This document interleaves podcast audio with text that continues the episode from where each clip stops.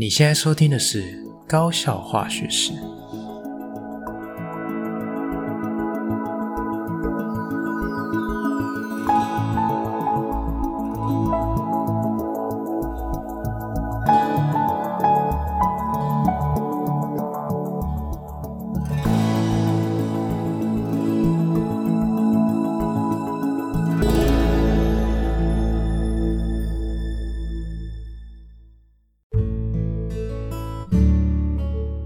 大家好，我是吉米师，欢迎回到我们的频道。好，那今天的节目开始之前呢，呃，两件事情跟大家分享一下哈。第一件事情就是，呃，吉米师上个礼拜周末啊，带小朋友跟家人去台南旅行哈。那才去第一天，小朋友就感冒就发作了哦。然后为了照顾小朋友嘛，然后我们也是一起共餐，所以就。呃，顺理成章的，我就继承了这个感冒哈，所以吉米斯这个礼拜的声音如果怪怪的，有点鼻音，或者是说，呃，待会在录音的过程中啊，有一些这种清喉咙的声音哈，就请大家多多包涵见谅哈，就吉米斯也被传染了，好那。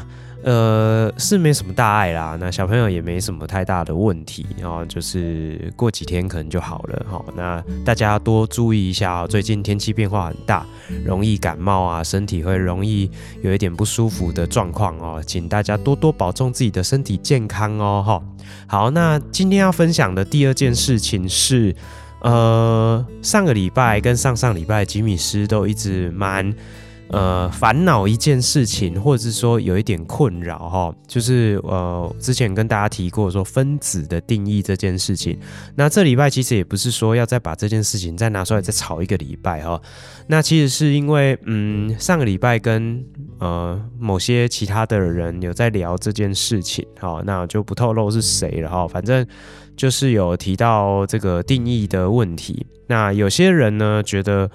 这个其实不是那么的重要哈，那有些人呢，其实也反过来讲，也会认为这件事情很重要。好，那为什么吉米师会这么坚持要去把这个基础观念的定义、基础科学的定义厘清？其实最主要的原因就是因为我是老师啊。好，那就是因为我是老师，所以我在意，我坚持基础科学定义这件事情。就因为我在乎，所以我会坚持去把这件事情做好，希望可以传递给同学的是最正确的、最没有瑕疵的一个定义。好，那希望他们在建构他们的科学概念的这个过程中，可以一切顺顺利利，这个才是我们坚持在做好的事情。好，那当然不同领域的人，他们在乎的点也都不一样啊。比如说，有些人可能是业界的佼佼者，他可能就觉得。你们讲那种东西很无聊，都很枝微末节的事情，怎么样可以把什么制程提升到什么程度，可以让公司赚多少钱，可以让科技多进步，那才是重点吧？好，那或许是，那也有人会觉得说，这有很重要吗？连那个呃什么呃，我记得之前有看到说“沧海一粟”这个成语的典故啊，是来自于这个苏轼的《赤壁赋》，那是。过去的人这个看错哈，看走眼哦，以讹传讹，所以把这个他的原文看成沧海一粟，但事实上他原来的这个字字迹写的是福海，好，那就是。有有些人觉得这很重要啊，但是有些人就想说，Who cares，对不对？谁谁理这种事情啊？这很重要吗？反正大家知道是什么意思就好了。好，OK，那回到分子的定义来讲，其实也是这样。你讲了那么多，那大家知道意思就好了。为什么要去计较这东西？我再次强调，那是因为我是一个中学的老师，因为我在乎你的孩子，我在乎我们的学生，他们。建立的科学概念是不是最正确的？因此呢，我会想要把这件事情给厘清，好，把它搞清楚、说明白。也希望，呃，相同在教育现场的老师，呃，可能大家一起去思考这个定义的真相到底是什么。呃，吉米斯也没有觉得说自己一定是对的，但是我会希望说，如果大家讨论这件事情要。拿出呃证据啊，就是你要就事论事，哎，什么时候什么人提出提出什么概念哈，那你要拿出相对的证据，然后不要过度的解读哈，那这个字面上到底讲什么，那它就是这个意思，你不要帮他超译。好，那我觉得就是这样子。那不同的领域的人有不同的坚持，那这个社会才会进步。我可以同意。你不用在我坚持的领域跟我一样坚持，但是也请大家尊重彼此在不同的领域下的坚持。那我们一起把这社会变得更好。OK，好，那我们回到我们今天要谈的主题有哪些呢？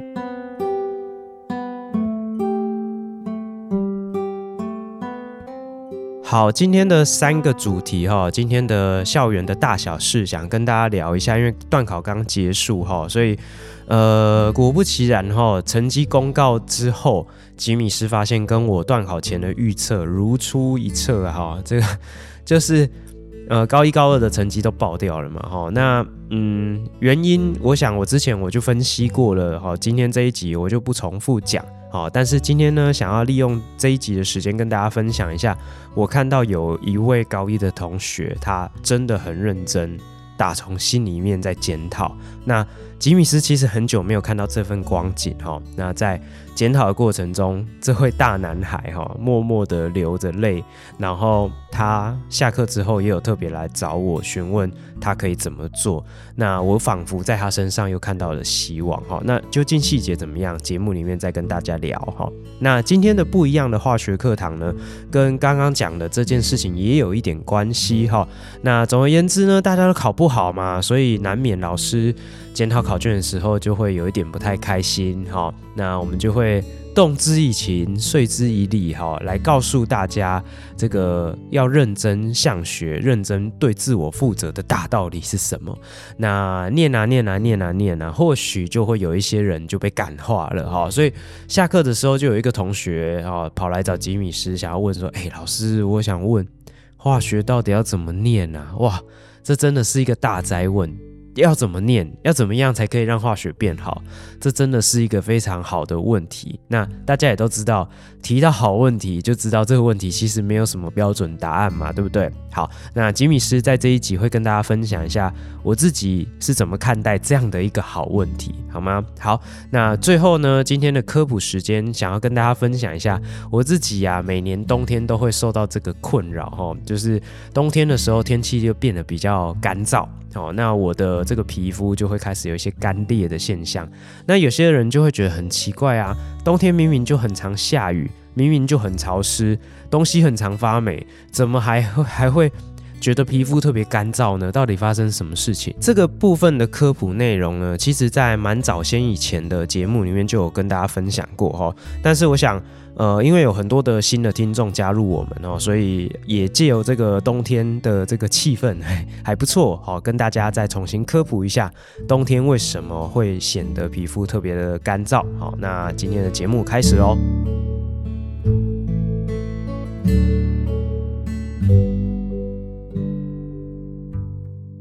好，那今天要跟大家聊的校园大小事，就是锁定在。段考结束了嘛？哈，那这次我觉得应该不能叫做几家欢乐几家愁，起码在吉米斯工作的这个场域哈，我发现还蛮多的孩子真的就是受到很严重的打击哈。那普遍来讲啊，这个第二次段考的成绩啊就会大幅的下滑，我觉得也是蛮有道理的哈。因为上个礼拜我记得吉米斯在节目里面就跟大家分享说，二段通常会。成绩会掉很多，那有种种因素，比如说，呃，可能，呃，高一的同学也比较熟悉环境啊，就会比较掉以轻心啊。可能高一高二的同学啊，会有遇到这个校庆这个一些。系列的活动会分心，会需要花一些时间准备这种班级团体活动，就会花比较少心力在课业上。也有可能高三的同学是因为这种大考跟这个的模拟考，还有段考进度的双重夹杀，导致自己心力交瘁，这都是有可能。好，但是总而言之呢，就是二段的确对同学来说是一个蛮严峻的考验，所以有很多的同学成绩真的明显。大幅度的下滑，哈，那我想这件事情应该是很普遍的现象，哈。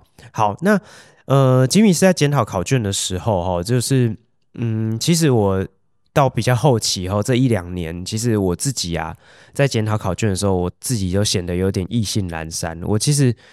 呃，我会把正确答案公告给他们。我甚至非选题的答案我都尽量能够自己写，就自己写在黑板上哈。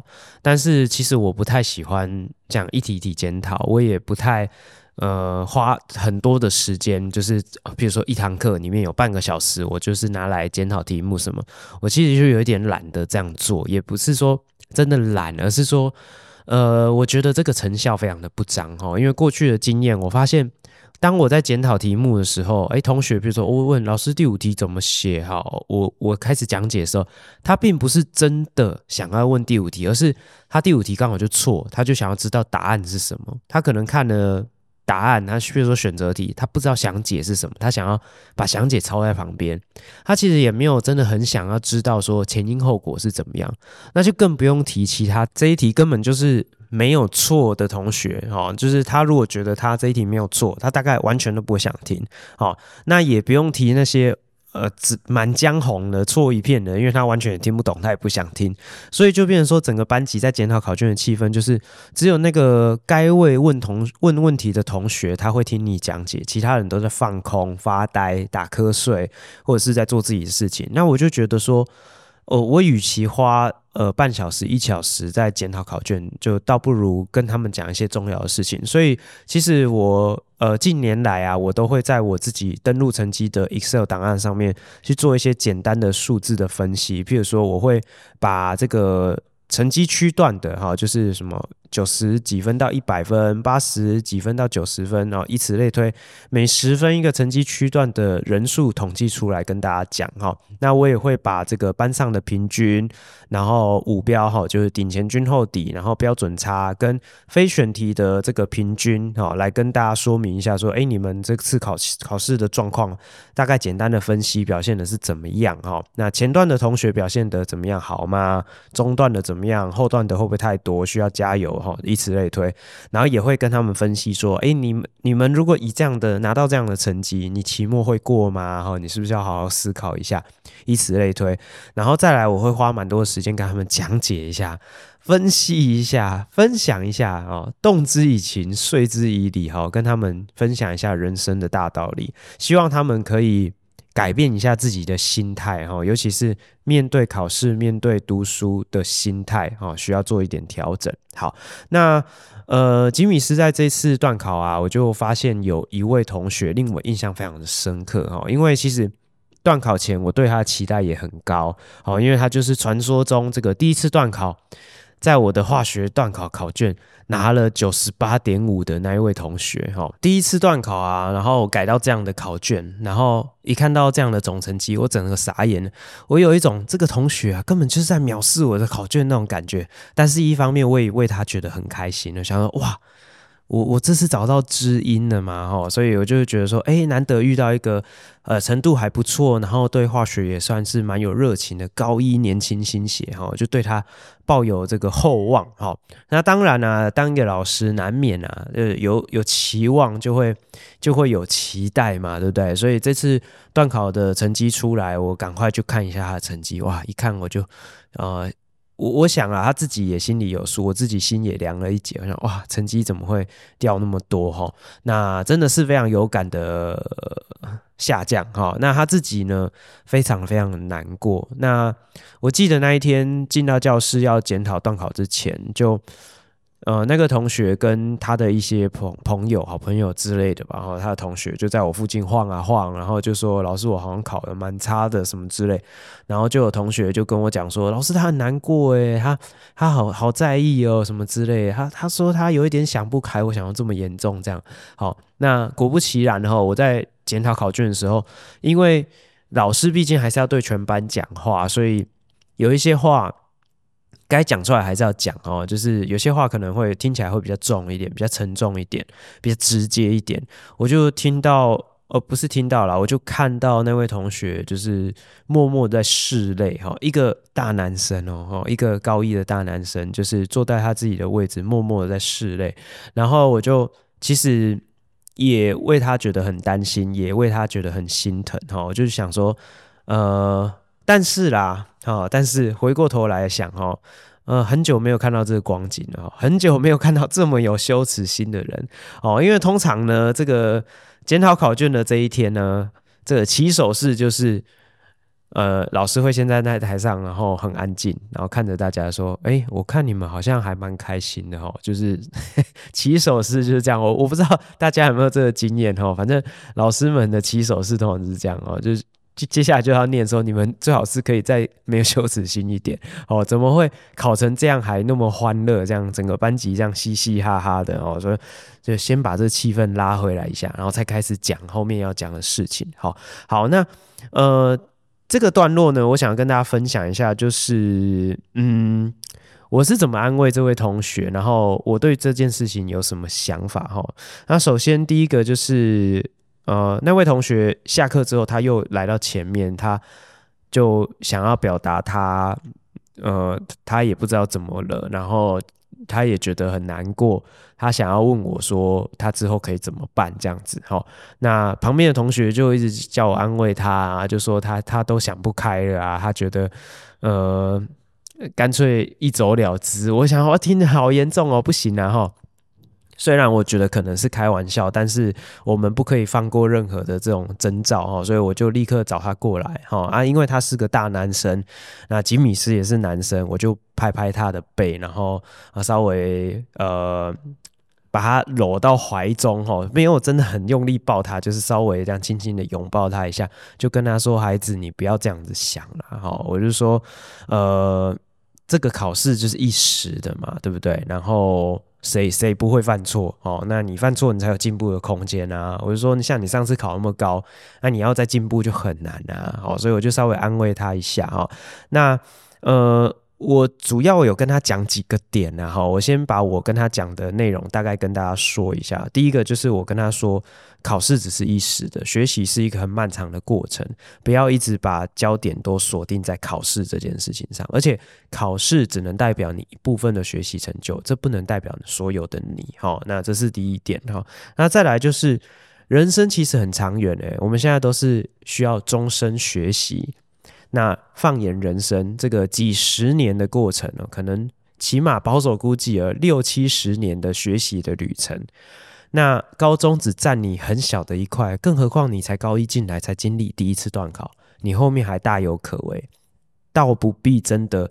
这么把这一次的考试完全的放在心上哈，就要放在心上是没错，但是不要把它当做好像我搞砸了一次，我世界就崩坏了，是没有必要这样子。好，这是我跟他讲的第二件事情，眼睛要放呃眼光要放长远一点。那再来第三件事情就是跟他讲到说，嗯，其实呢你在蛮早期就尝到失败。接受到打击，这未尝对你不是一件好事。这或许对你一件是一件还蛮好的事情。为什么这样讲？因为我常常在这几年，我就跟他们讲说，说不定在高中的失败就是你人生的成功。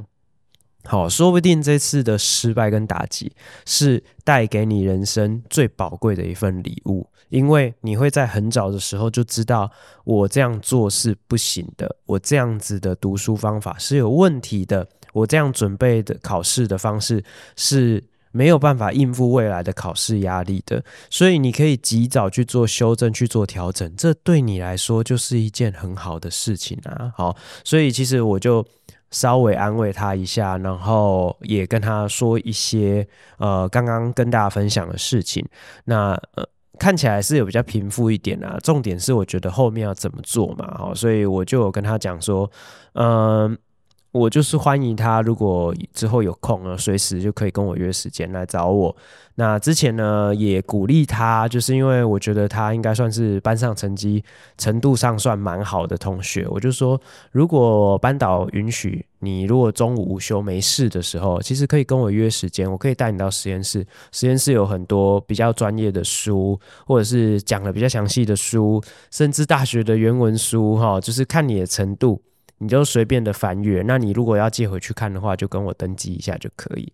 好，那我会希望说，如果你学习上是比较领先，你可以多接触哦。你越常把自己浸润在这样的一个学习的环境中，对你就只有好处而已。那也可以利用就是来找我的时间，就可以跟他一起讨论，呃，在读书的方式上面啊，或准备考试的部分啊。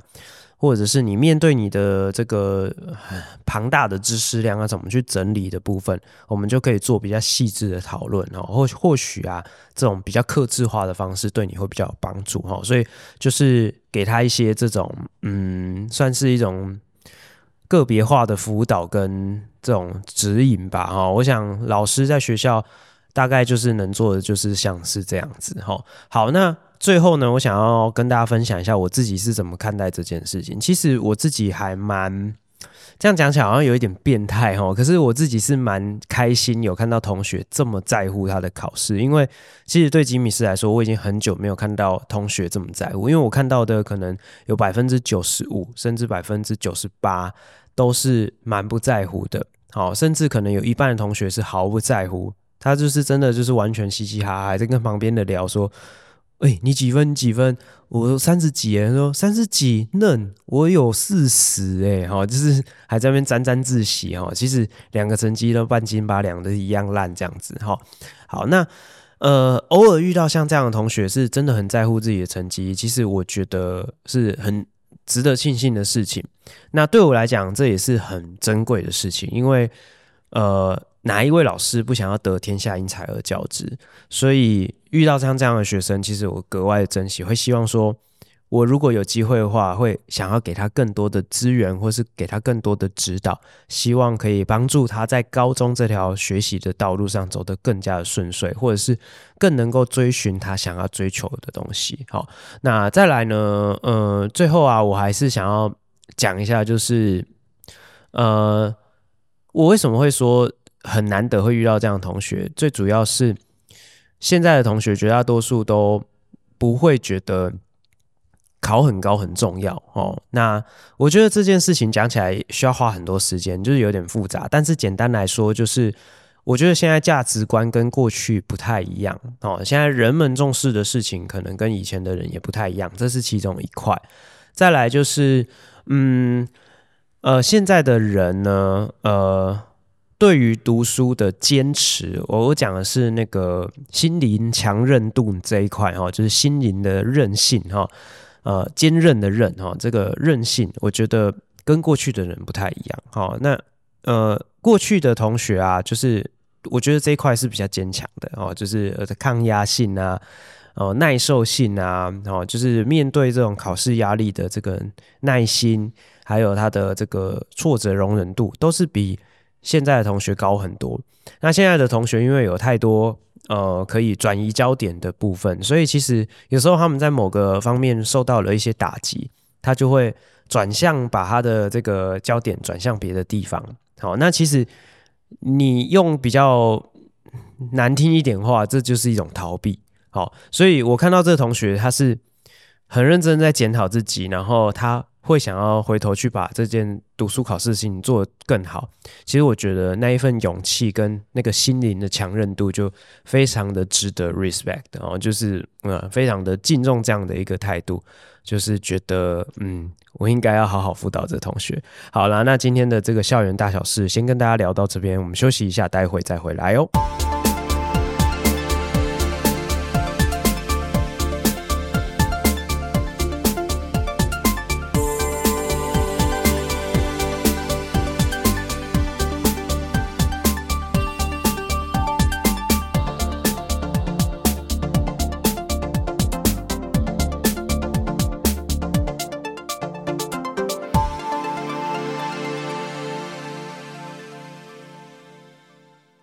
好，OK，我们回来哦。那今天的不一样化学课堂有一点像是延续刚刚聊的部分哈。刚刚我们提到就是考试考不好这件事情，有一个同学很难过，去哭哭了，对不对？好，那但是呢，我还是必须得跟大家分享一下，在化学课里面我是怎么跟同学说这件事情，因为不是每个同学都这么有羞耻心，那所以大家应该对吉米是怎么骂人的比较好奇吧？我记得还蛮久以前有一集吉米斯分享我在这个教室是怎么骂人的，那那一集点阅率蛮高的，嘿，就是大家是有一点变态倾向这样子，哈。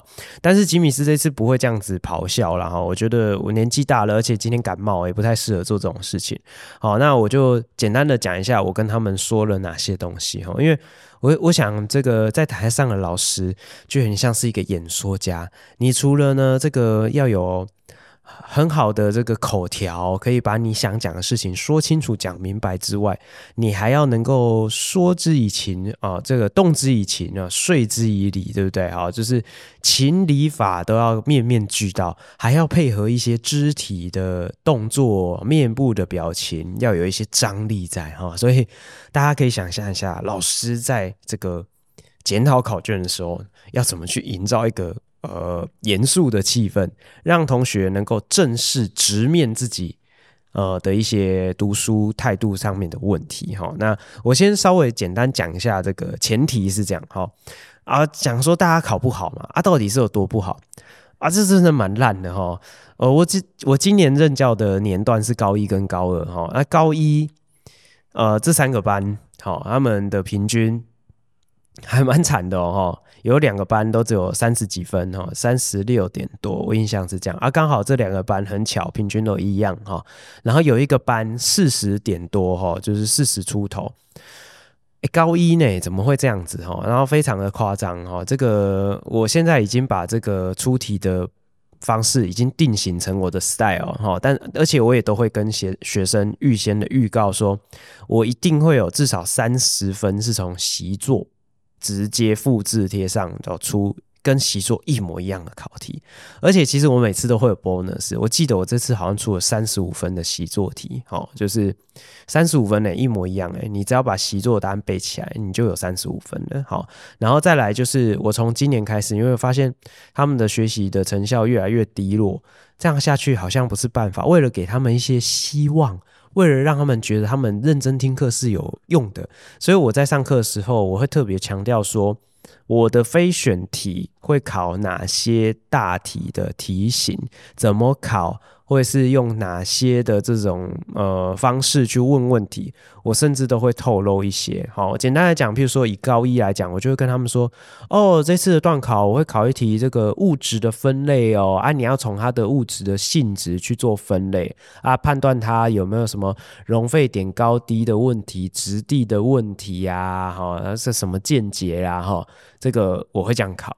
好，第二大题我会考这个分子的路易斯结构。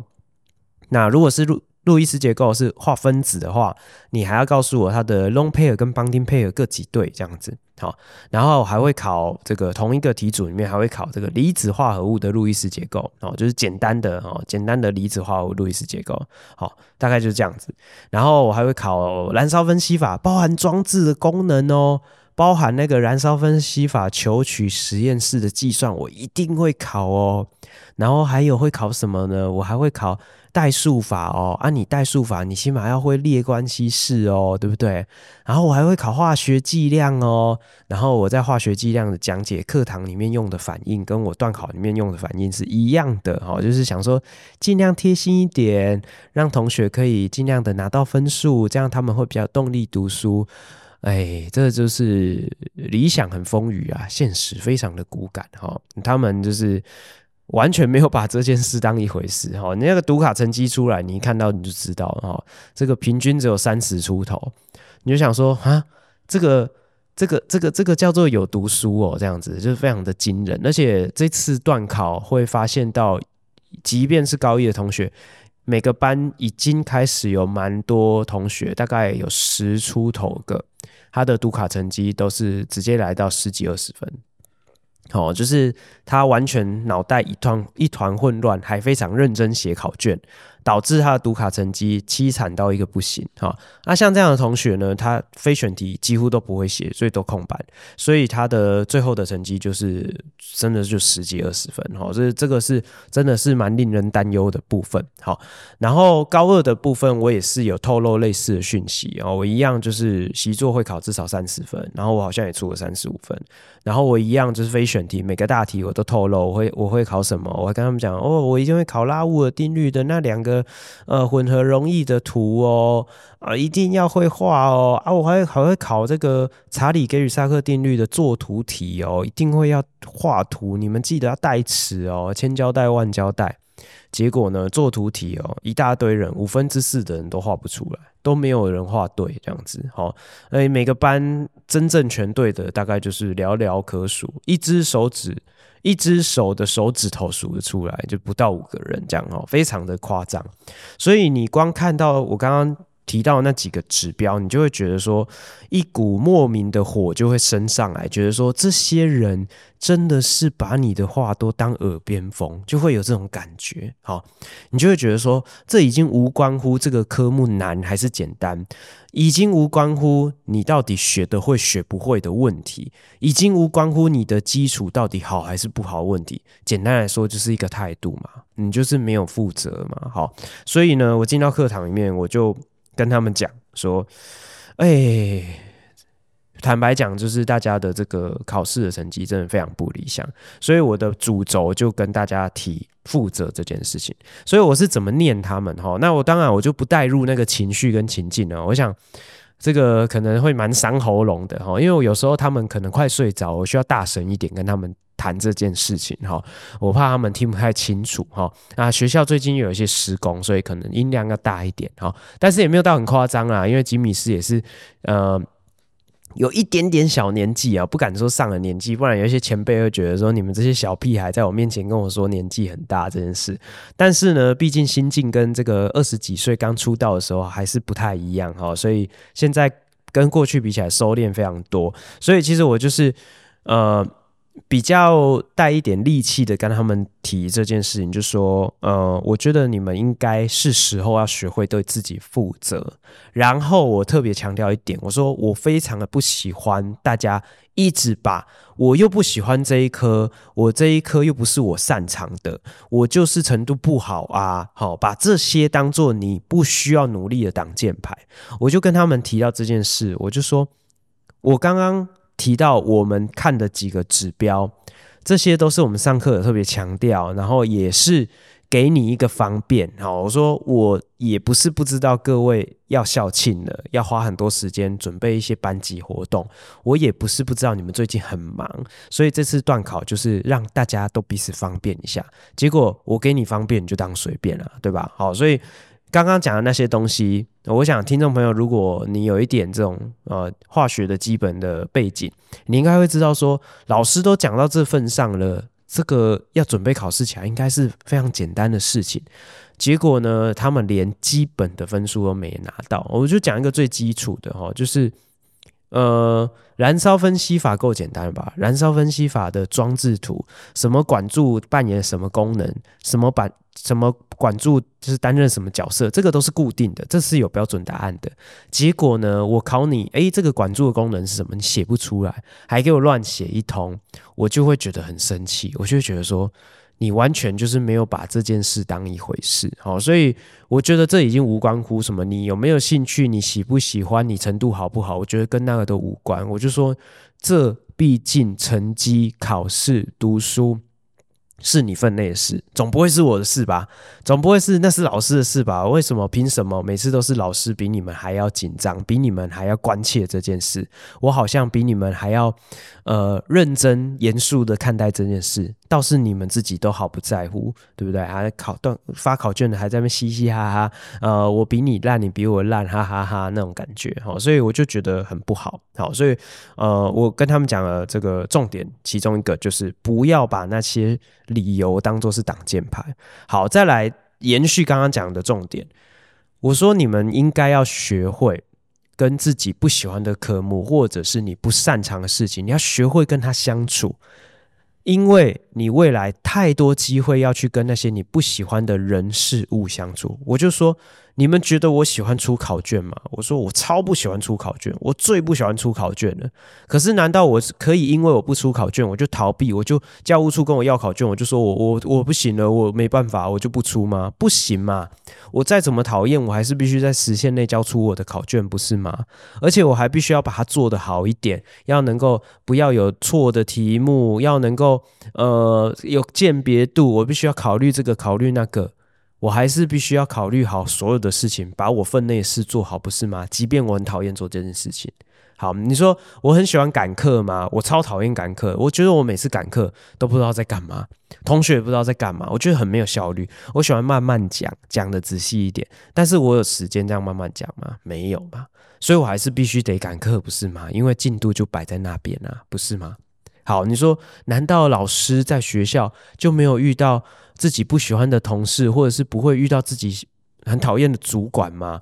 你总是还是会遇到啊！你不管你是不是当老师，你未来长大出社会，你一定会遇到跟你不合的同事，一定会遇到呃你你讨厌的主管。难道你就不跟他们合作？难道你不不完成他们交办的任务？难道你就不服从长官的命令吗？哦，所以有很多事情啊，它是有呃责任归属的问题。该是你分内的事情，你就要把它做好，因为你今天在这个位置，你就会有你的责任。那你今天身为学生，那这个科目的成绩就是操之在你自己的手上，你就该把它负责，好好的做好，做到你最好，或者是做到你认为 OK 的程度才可以。但是你不能这样，我什么都撒手不管，什么都推说，因为我不喜欢，我就觉得这是一个非常不负责任的行为。好，那再来就是，我觉得。嗯，这就是一个负责态度的养成。好，你今天你要用什么的态度去面对你的考试科目？你要把它实现出来，不要只是嘴炮。那我就每次在最后的时候，我就跟他们讲说，我我现在讲完了，哈，我说好，那检讨考卷结束了，然后考试也结束了，所以对你们来说，这件事情就这样结束了嘛？我就说，我就想问。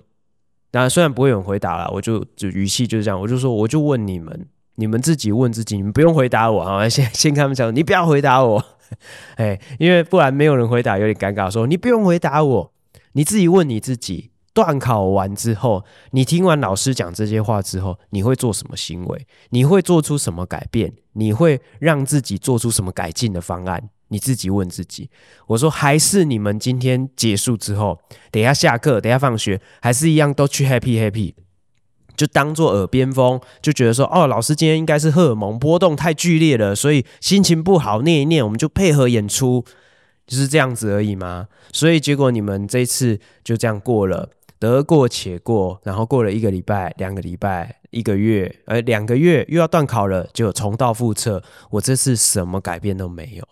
我是说，你们要这样子吗？还是你要积极的改变自己，把老师的话听进去，把我们给你的建议听进去，去调整自己的步调，去调整自己面对你的学科、面对你的学习的态度，去把它调整到一个轨道上，去让自己做得比每天的过去的自己更好。好，所以我就我就这样跟他们讲。好，所以呃，讲完啦。其实我觉得呃，吉米斯是蛮会讲这种。场面化的，嗯，其实讲干话很还蛮厉害的。好，所以其实每次讲完，我觉得还是会有少部分的同学，呃，当然啊，这几年来会能够听得进去，会听到心坎里的比例是越来越低哈，因为他们的防御力感觉是越来越强哈。那但是还是有少部分的同学会听进去，所以这次呢，就会有下课的时候，还是会有几个同学会冲到前面来找我哈。那我我是跟他们说啦，我就很鼓励说，虽然我。这一堂课我都在讲这些事情，但是你如果有遇到你考卷不会的问题，我说欢迎随时你有空你找得到我，你来问我，我都会详细的跟你讲。啊，我就希望说把 QA 这种事情变成是一个个别化的指导，而不是全班在那边一起浪费时间。好，那但是呢，他们一下课就来找我，结果问了一个我不难以招架的问题哈，就是同学一抓到我就说老师老师，我我想问说，嗯，所以。化学到底要怎么读啊？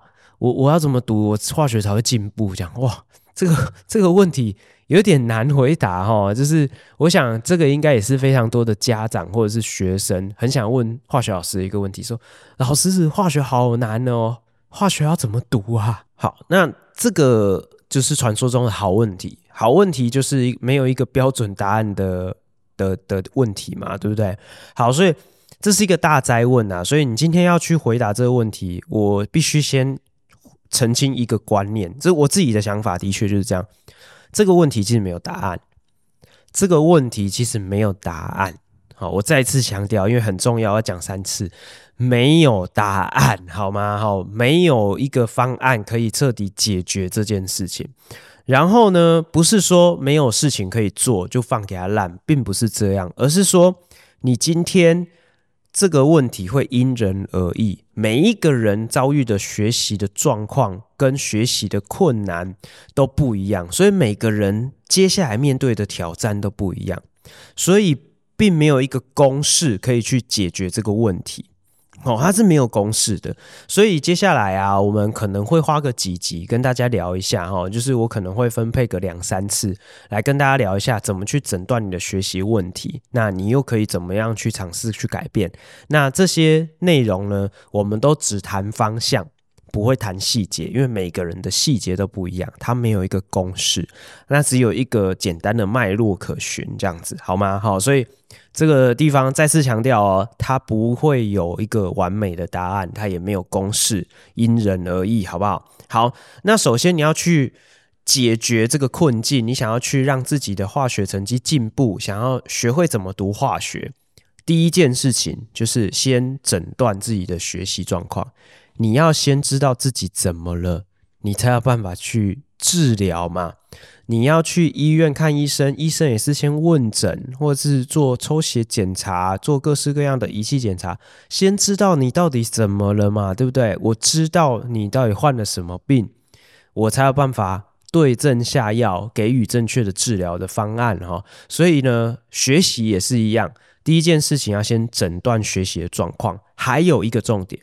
诊断你的作息的状态，好，所以有很多人呢，他或许他学习的状况还不错，刻苦耐劳，但是他把他的作息搞得一团混乱，日夜颠倒，或者是没有休息的时间，那这样也会让自己的学习大打折扣哦。所以第一件事情是先诊断，第二件事情呢，就是要先设立一些简单的目标，因为每个人的状况不一样，所以我们就不深入讲细节。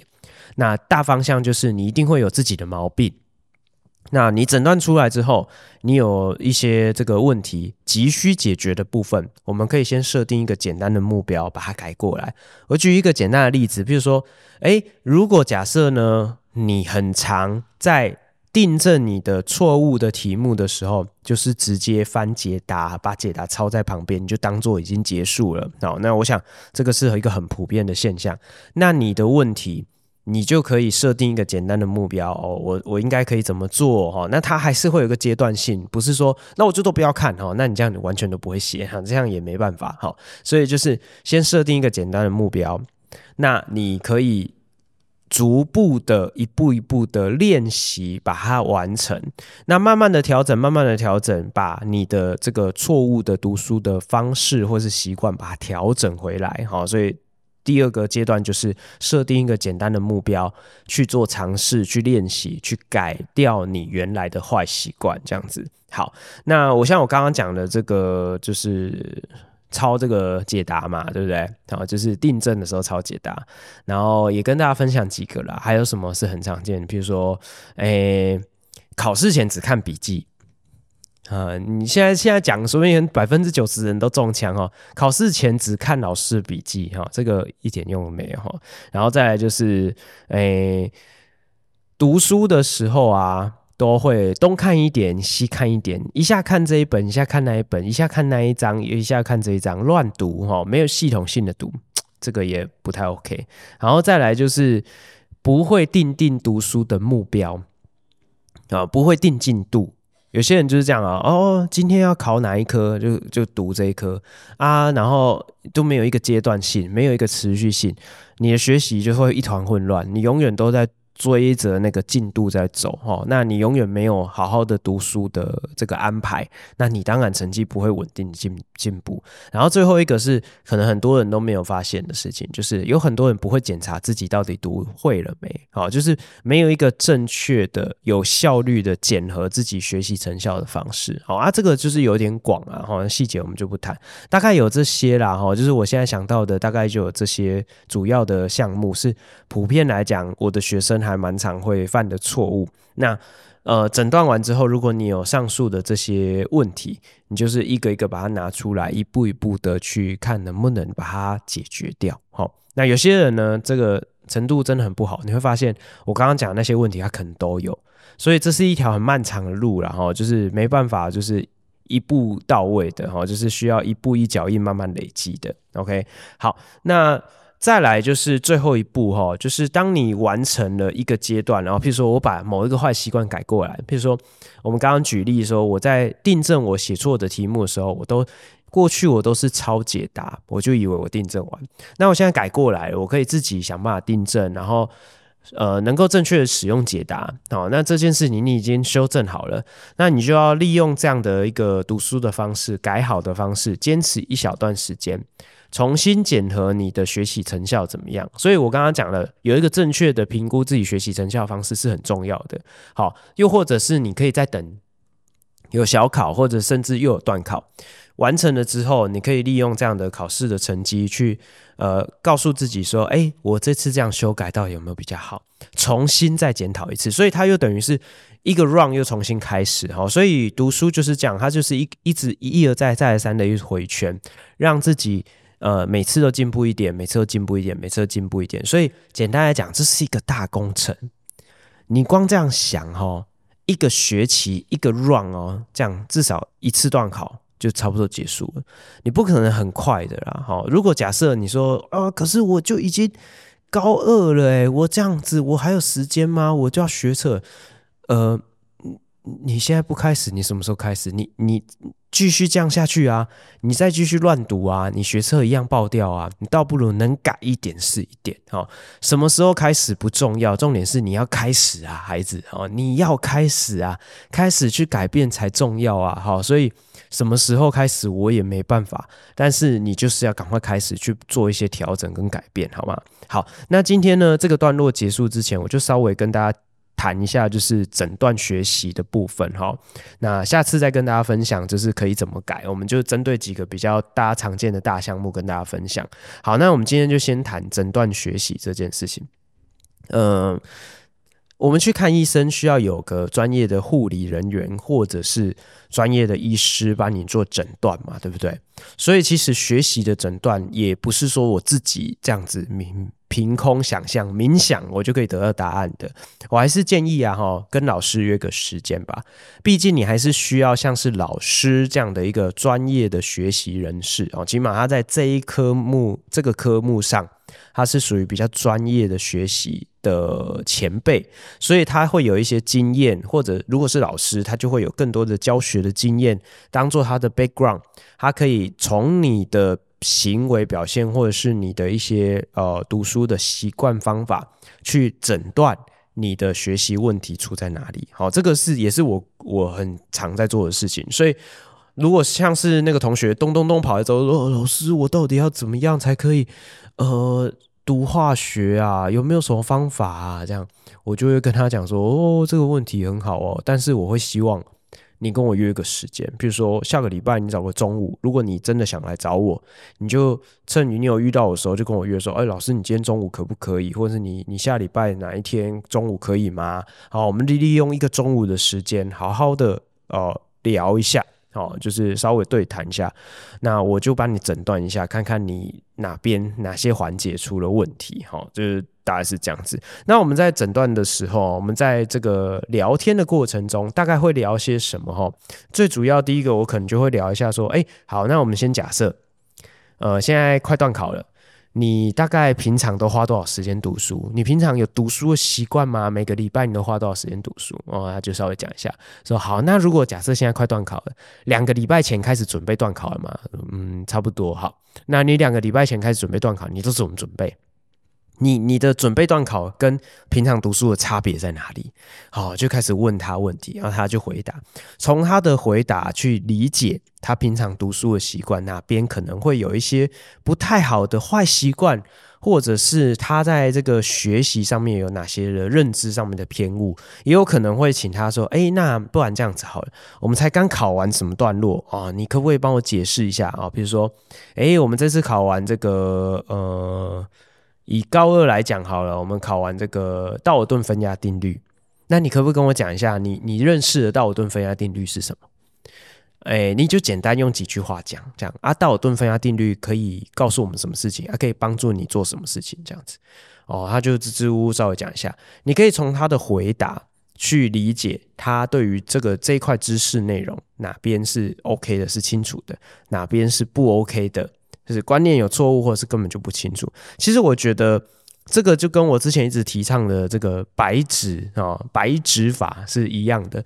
你今天你想要知道你到底会不会，你就拿出一张白纸，把你认为这个章节的范围的重点哦，把它画出一个心智图，或者是画出一个架构图，然后有什么关系式，有什么重要图，就简单的草绘一下。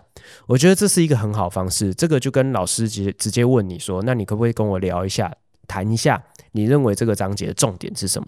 其实是一样的事情，好，就是透过像这样的方式去帮助同学厘清你到底哪里搞清楚了，哪里还搞不清楚。好，这个是呃我们在检检核同学的这个学习状况一个还蛮常用的一种手法，这样子。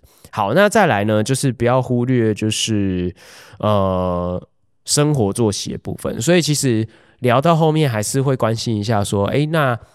你有补习吗？你这个平常花很多时间要去补习吗？说哦，有补啊。那你补哪些科呢？补几科？哦，那你去补习班，那补习班的位置在哪里呀？你通勤的时间你都怎么去呢？要花多少时间呢？好啊，你都几点上床睡觉呢？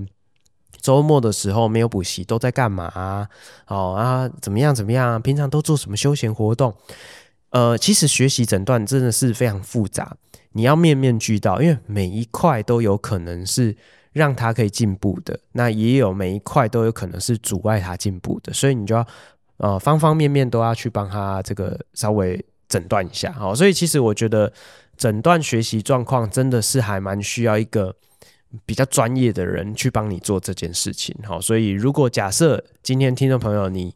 听到吉米斯这一段，你觉得哇，我是不是应该也要来去诊断一下学习状况？哪边有这样的门诊？哈，哎，不用担心这件事情。每间学校啊，每条大街小巷哦，哎，不是，就有点过年的气氛。好，每一间学校都一定会找到一些就是良善的老师。你只要愿意跟他谈，你只要愿意跟老师约时间，我相信老师都会非常的。热心，非常的愿意帮助你，好，所以你就先跨出这一步吧，好，去找你相信的老师，请他留一点时间给你，稍微聊一下。那我想时间可能不用很多，十几二十分钟哦，顶多半小时，你就可以有很好的成果哦，你就可以了解自己很多学习的状况。你会赫然发现说，原来我以前这样子是不对的哦。那那那可以怎么做？因为其实我觉得学生有蛮长。有蛮多的机会，其实他是不知道我可以怎么做哦，原来可以这样做哦，因为其实不是每个人真的都那么敏锐，会去图书馆观察说哦，你看那个建中的，他都这样读诶，感觉好像不错诶。哦，应该平常不太会有人会去做这样的田野调查哈，所以其实我觉得找老师帮你啊，协助你，我觉得是蛮有效率的。好，那今天的不一样化学课堂跟大家聊到这边，我们休息一下，待会再回来科普时间。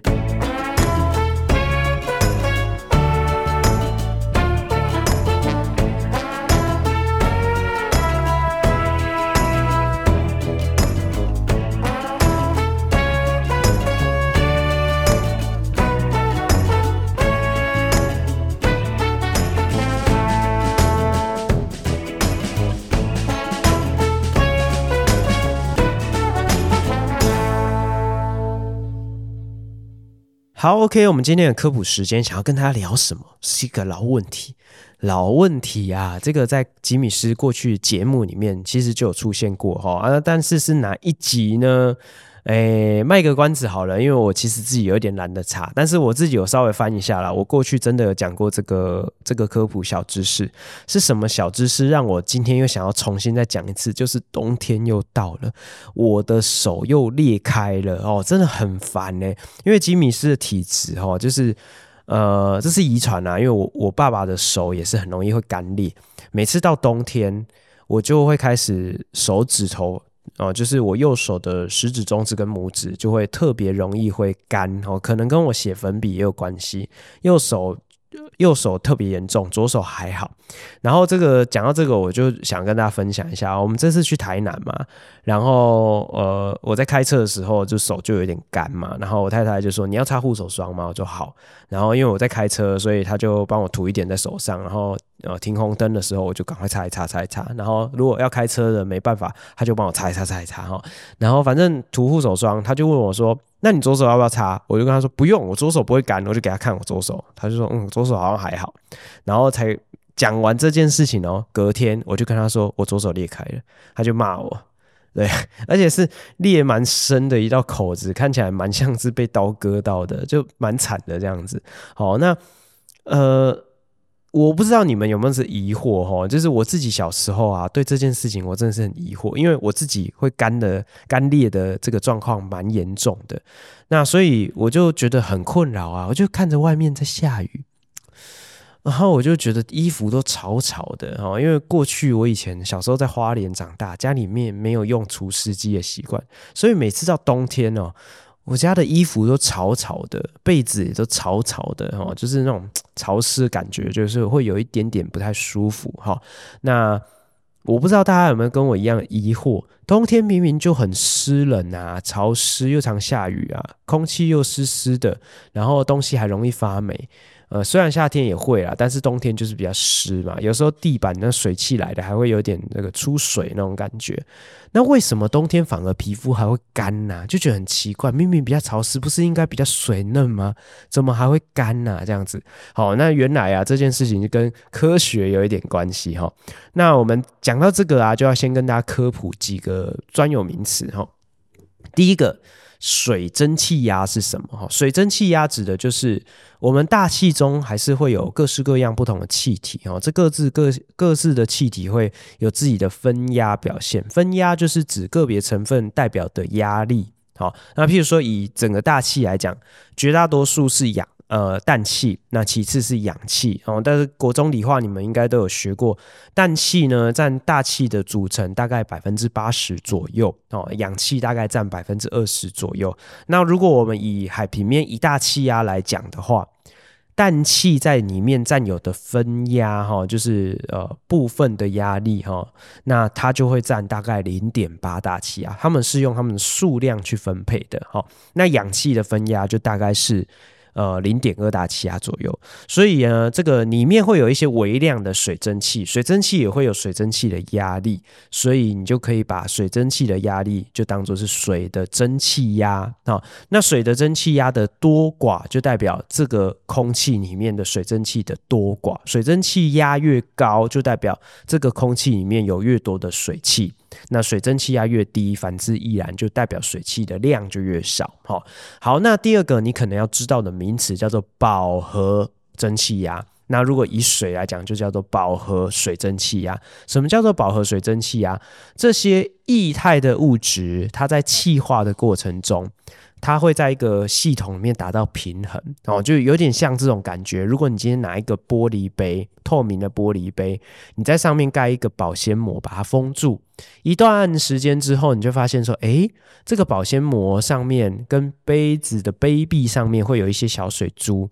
那你可以理解，在这个封闭的系统里面。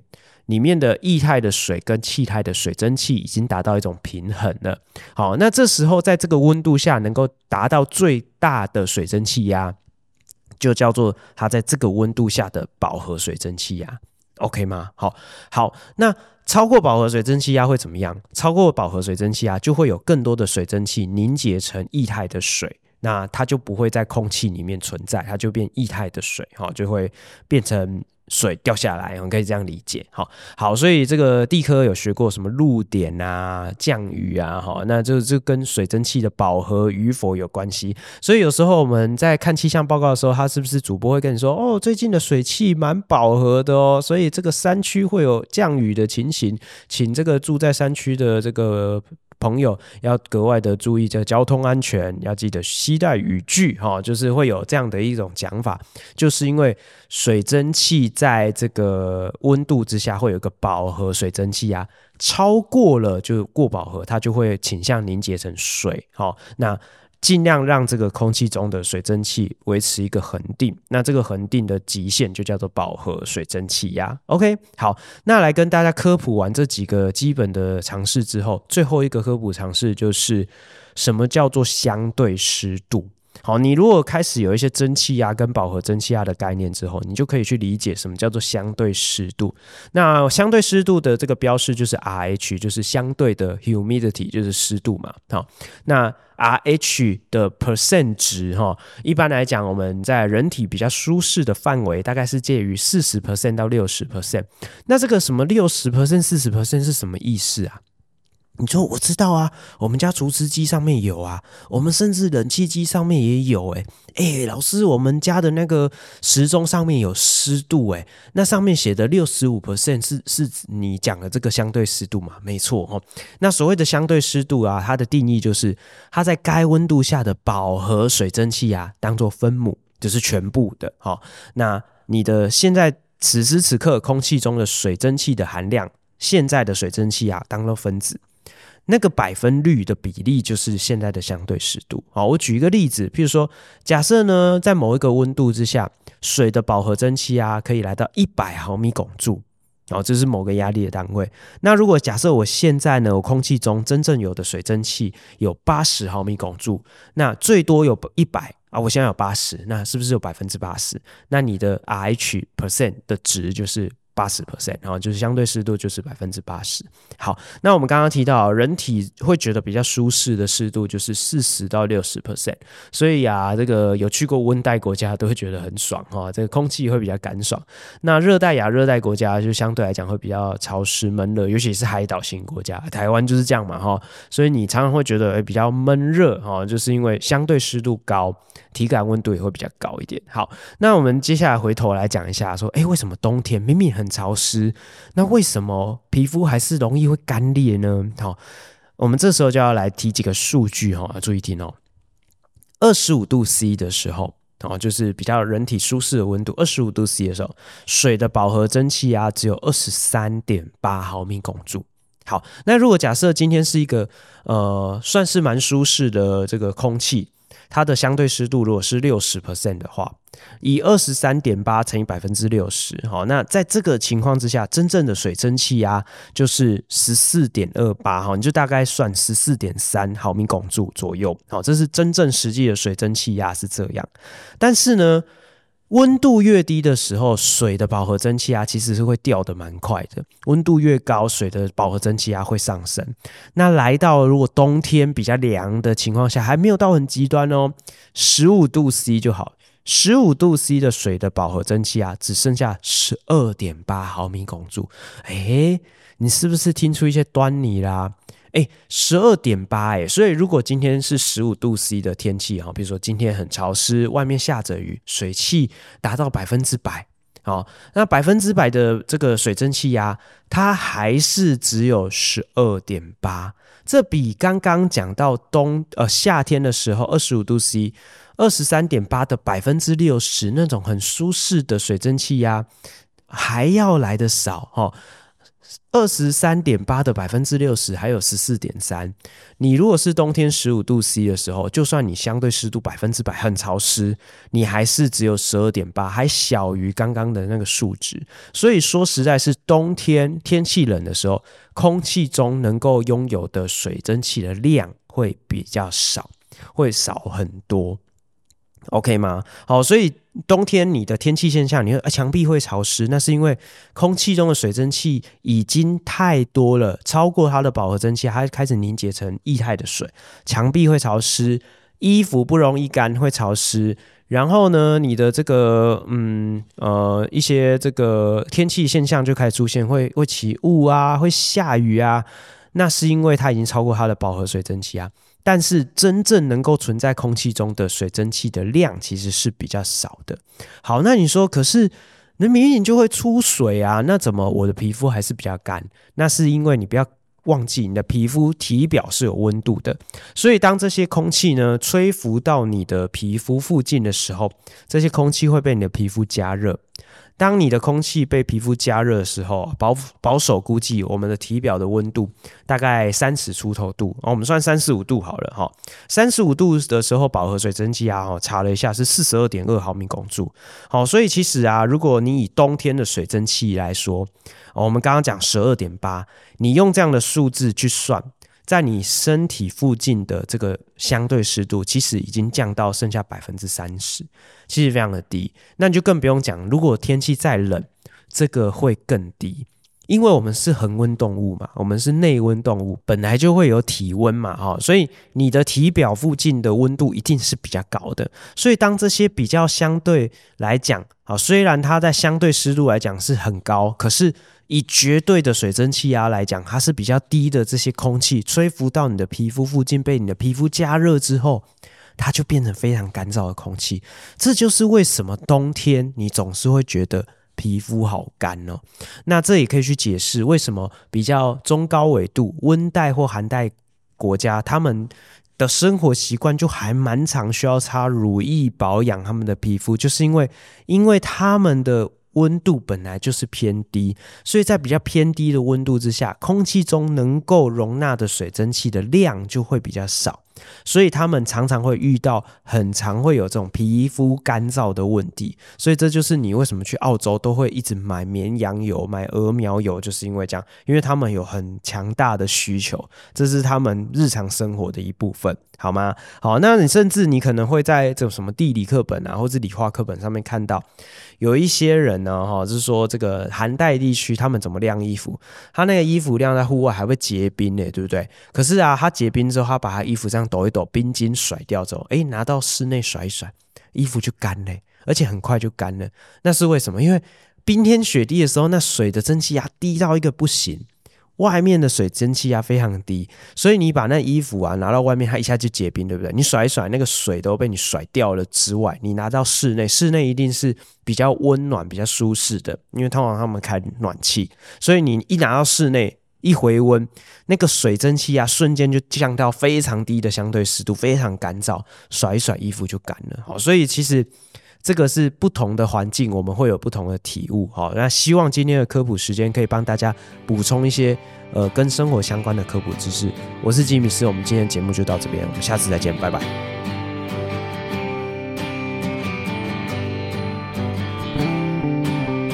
高效化学式，谢谢有你陪伴我们到最后哦。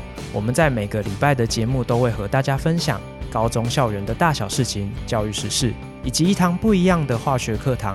还有在节目的尾声，也会和大家分享一则与生活相关的科普小知识。节目里面呢，也会不定期推出系列专题，还有一些特别来宾的访谈哦。